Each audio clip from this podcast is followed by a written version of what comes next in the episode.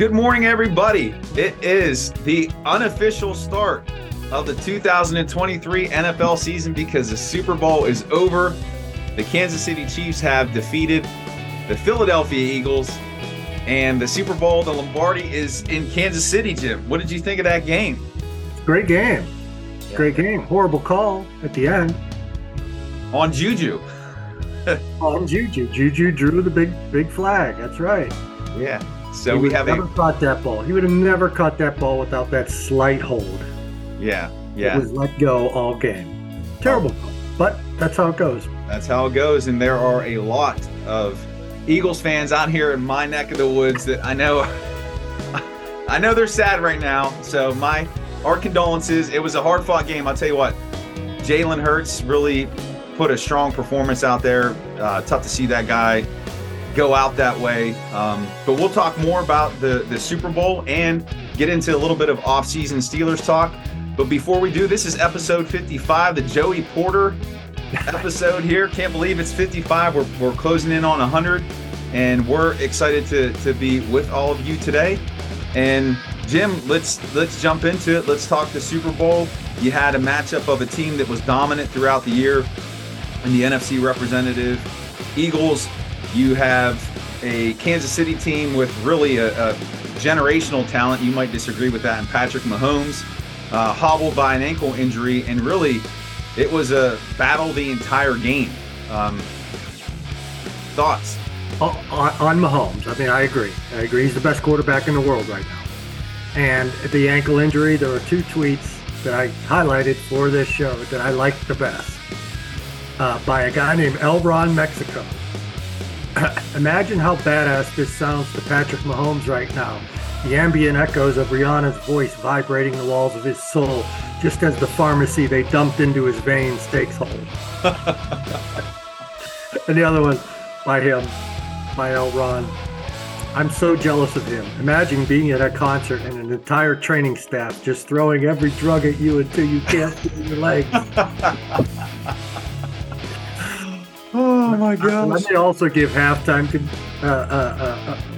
props to not only the training staff, but to the coaching staff that had the Chiefs coming up the middle and forcing Hurts to scramble left. He could not throw scrambling left. That was a good catch by them on film, and it worked. And every key play, it seemed, he was scrambling to his left and throwing that pass out of bounds just to get rid of the ball. Yeah. So one of the things that I felt like would be a good point for us to discuss here is the Eagles and the Chiefs really set the standard right now for offensively what it takes to compete at that level, to compete in the postseason, to battle for a Super Bowl. So if we look at that standard, we know the standard is the standard in Pittsburgh. How far does this Pittsburgh offense have to come to get even close to that level, what we see from the Eagles or the Chiefs? Are they far away? Are they close? What are the biggest differences you see in those offenses? You got to build your own team, and by the time they do that, they may be setting the tone for what's new in offenses in the NFL. You can't. I hear this all the time. You can't try to match with other people. I know you have your division teams you have to beat, so you have to draft some specific players to cover certain people, things like that. But they have to just build their own. What they have, paint the barn red. You got red paint, paint the barn red. Maybe draft another color this year, add that to your barn. But, they have a quarterback, continue building the line. They have running backs. They have a couple receivers. Looks like they still need another one. Or maybe they want to go two tight ends. Hey, whatever the draft gives them, if there's some monster, that monstrous tight end from Georgia is 280 pounder. You want to do some running and passing. Maybe you love those guys. Just draft Hall of Famers and build your own team. That's my point. Yeah, it's the simplistic approach there. The whole reason I bring that up is I saw a column this morning where it was talking about the Chiefs. Eagles Super Bowl just showed how far away this Steelers team is from contending, that their offense is nowhere near playing at that level of the Chiefs and of the Eagles. And again, I agree with you. I don't think it's apples to apples there because every offense is different. I was just seeing if you feel like they have the pieces in place to take the steps next year where they could be in a shootout game with an Eagles or a Chiefs team. Well, if they have better defenders, maybe they won't have to be in a shootout game. I mean, that's a good point. I mean, you just got to draft your team. Yeah. That's all I can say. Yeah. Yeah. I think Kenny Pickett's a capable quarterback. That's the start. They have a really exciting receiver in Pickens. And Deontay Johnson, I think, can play better. Yeah. And they have a really, really good tight end in Pat Freiermuth. Yeah. And they have really good running backs. So, yeah. So, and we'll get into the draft talk here once we wrap up the Super Bowl. But anything else jump out to you from that game that you wanted to highlight, or players that stood out to you? Or I know you talked about the scheme from Kansas City forcing Hurts to throw to his left, which was pretty impressive. But anything else jump out to you? A couple things. Isaiah, the name escapes me again. Pacheco. Yeah. 7th-round pick out of Rutgers. Rookie. And, you know, having had the Eagles plus 4.5 on a tease, if Isaiah Pacheco was running that ball to the 1-yard line, he would not have stopped. Mm-hmm. Yeah. He would have scored the touchdown that would have beat teasers. Instead, they stopped at the 1, pokeyed around, run the clock off, and kicked the field goal and won by 3. So, thankfully, from my point of view, Isaiah was not in the game. But that's the kind of, I mean, did the Chiefs know they were getting him to replace the running backs and Tyreek Hill and guys like that? You know, you just keep finding those guys. It's a 7th-round pick. Yeah. Man, does that kid run with some determination. And he's got 4.37 time. So, wow. Yeah, he looked like he was shot out of a cannon there. So that's one thing, you know, these talents are there, you know, get your Willie Parker. The other thing was the middle linebackers for the Chiefs, Nick Bolton, for one. Willie Gay played very well too. Yeah. Nick Bolton almost scored 2 touchdowns. Both of them late 2nd-round picks. You don't have to get your inside linebackers that early in the draft. Philadelphia, Kysir White was a 4th-round pick. TJ Edwards was undrafted. Okay? Those are good players, good athletes. It's not like you found a stopgap who is improving and understands the system like you have in Robert Spillane. Right. I believe Robert Spillane is still going to be the starting inside linebacker this year, but he's the kind of guy teams are always going to look to replace with more speed. Yeah. So those are 2 things that stood out to me. And, of course, the Eagles' offensive line. My goodness. Yeah. My goodness. So good. I mean, they should have just run quarterback sneaks all day. Oh, I was talking about that this morning on my other podcast. It was like a bulldozer. Just, I mean, it was incredible, the push that they got. It's insane. Yeah. And there's a, you know, that left tackle was a guy that the Steelers brought in and thought they were going to sign after the draft. He was an Australian rugby player. He was an Australian rugby player or something like that. Mm-hmm. The left guard is Dickerson, Landon Dickerson. Man, who didn't love him coming out of Alabama, but he had all those leg injuries. Yeah. And their center is a Hall of Famer, you know, Kelsey. Yeah. So yeah. I also, one other note, I did feel good for Juju. Yeah. All the ridiculous harassment he got in his town. You know, I gave a talk the other day at a library, and I still, you know, questions at the end. One guy says, "What do you think of Tomlin and all these guys dancing?" You know, that's what ran Juju out of town. Yeah. The dancing. God, we got to be afraid of the dancing. You know, be afraid of the dancing. It's Tomlin, you know, he's going to have all those guys dancing in that locker room before you know it.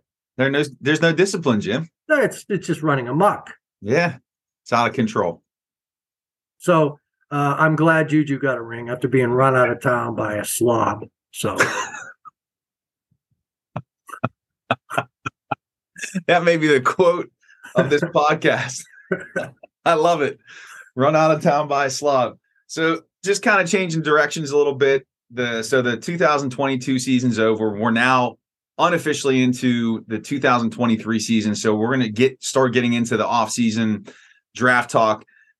and I don't know how much study or evaluation you've done to this point, but have you targeted the position that you're looking at pick 17, or are you still operating from that best player available mindset? Well, best player available to a degree. I mean, you do need the position.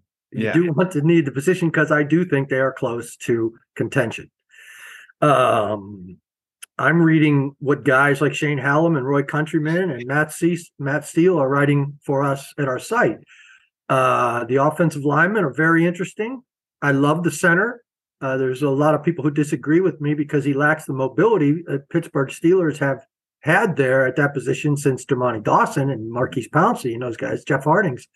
But I could go without the center. I liked some of the tackles. There are a couple special tackles that you could take at 17, Paris Johnson and the guy from Georgia, Broderick Jones.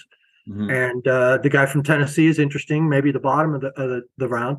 So I don't really think they need an offensive lineman to step right in on day one.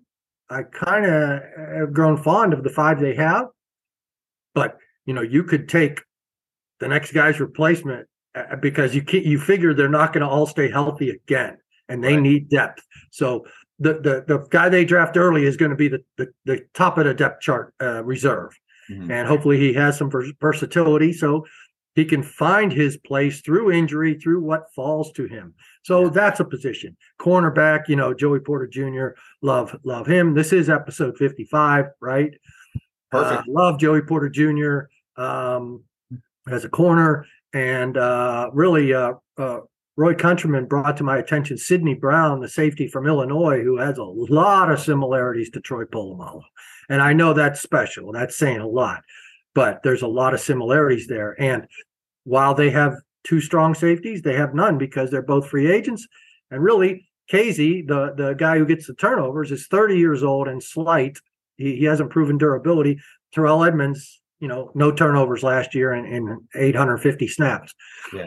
And maybe they let him go and bring in a strong safety. I doubt it because they have a lot of money invested in Minka back there. You don't need two all-stars, but they've been looking for a strong safety since Troy. Yeah. And when they drafted Troy, they had been looking for one since Carnell Lake. Yeah. And when they drafted Carnell Lake, they had been looking since Donnie Shell. Man, we're going back. Go to the Super Bowl without a superstar, strong safety in this town. Yeah. So there's that. Mm-hmm. And, of course, defensive linemen, inside linebackers. And I've already pointed out, you hopefully can get those a little later. You don't have to keep trading up for these guys. Right. And something that's going to factor into that, too, is – they probably have a pre-draft strategy before free agency starts, but we don't know what positions they'll potentially address through free agency because they don't have a ton of cap space, but they have a modest amount. So potentially they could, and maybe not Tremaine Edmonds from Buffalo, inside backer. But I don't know if you remember, was it 4 years ago, David Long, inside backer from WVU that they were looking at? He's a free agent, and he's a run stuffer. I mean, that's the kind of signing that you typically see the Steelers make, their second contract guys. So maybe if they get somebody like that, it eliminates the need to draft someone. Wasn't Kysir White from WVU too? Yes. And I do believe he's a free agent. Yeah. So, there are guys. Absolutely. Absolutely. Yeah.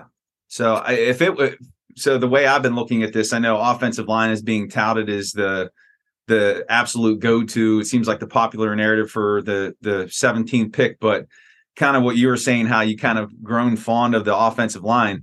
I think the improvement they showed over the second half of last year and just the continuity, I think there's something to be said for that. I wouldn't pull a trigger on an offensive lineman, at least until second, third round for depth. Yeah, but if there's a guy that you identify as a Hall of Famer, a guy who's going to lead you, police your locker room for the next 10, 15 years, that's the guy, even though he doesn't have, you're going to hold Broderick Jones out because Chuks, the core four, is holding down the fort over there a little bit. You can make that move. Chuks gets a little ankle sprain. Man, that's over. Yeah. And so you got your guy or left tackle, however you want to do it. So I don't want to pass on a Hall. They need big, bad men. And with character, you know what I mean? Big bad men with character. We have slobs today. Well, that's the media dynamic.